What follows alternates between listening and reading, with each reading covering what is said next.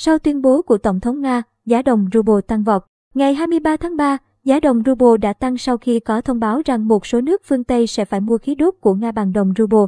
Theo đài RT, thông báo này khiến đồng tiền của Nga ngay lập tức tăng lên mức giá cao nhất trong 3 tuần, ở mức 95 ruble đổi 1 đô la.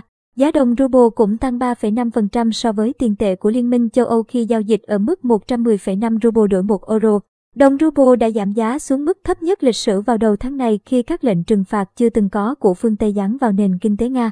Khi đó, cần tới 132 ruble mới đổi được 1 USD và 147 ruble chỉ đổi được 1 euro vào ngày mùng 7 tháng 3.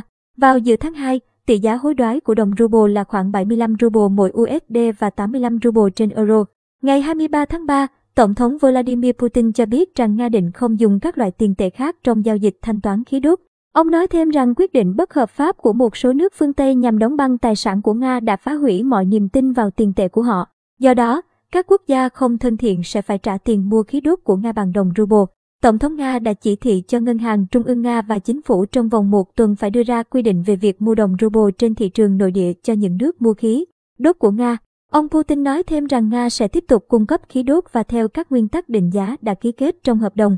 Chỉ có đơn vị tiền tệ thanh toán sẽ thay đổi.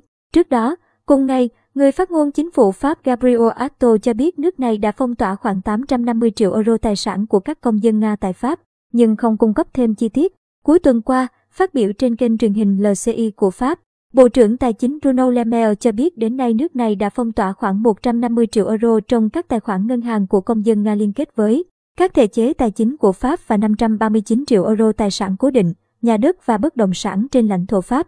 Pháp cũng đã đình chỉ hoạt động đối với hai du thuyền trị giá khoảng 150 triệu euro thuộc sở hữu của người Nga. Trong khi đó, cùng ngày 23 tháng 3, Thủ tướng Nhật Bản Kishida Fumio tuyên bố nước này sẽ cân nhắc áp đặt thêm các biện pháp trừng phạt Nga liên quan đến chiến dịch quân sự tại Ukraine. Thủ tướng Kishida đồng thời khẳng định mong muốn mở rộng hoạt động viện trợ nhân đạo cho Ukraine.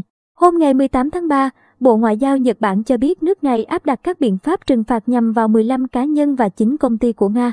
Tính đến thời điểm đó, Nhật Bản đã áp đặt trừng phạt tổng cộng 76 cá nhân, 7 ngân hàng và 12 công ty của Nga.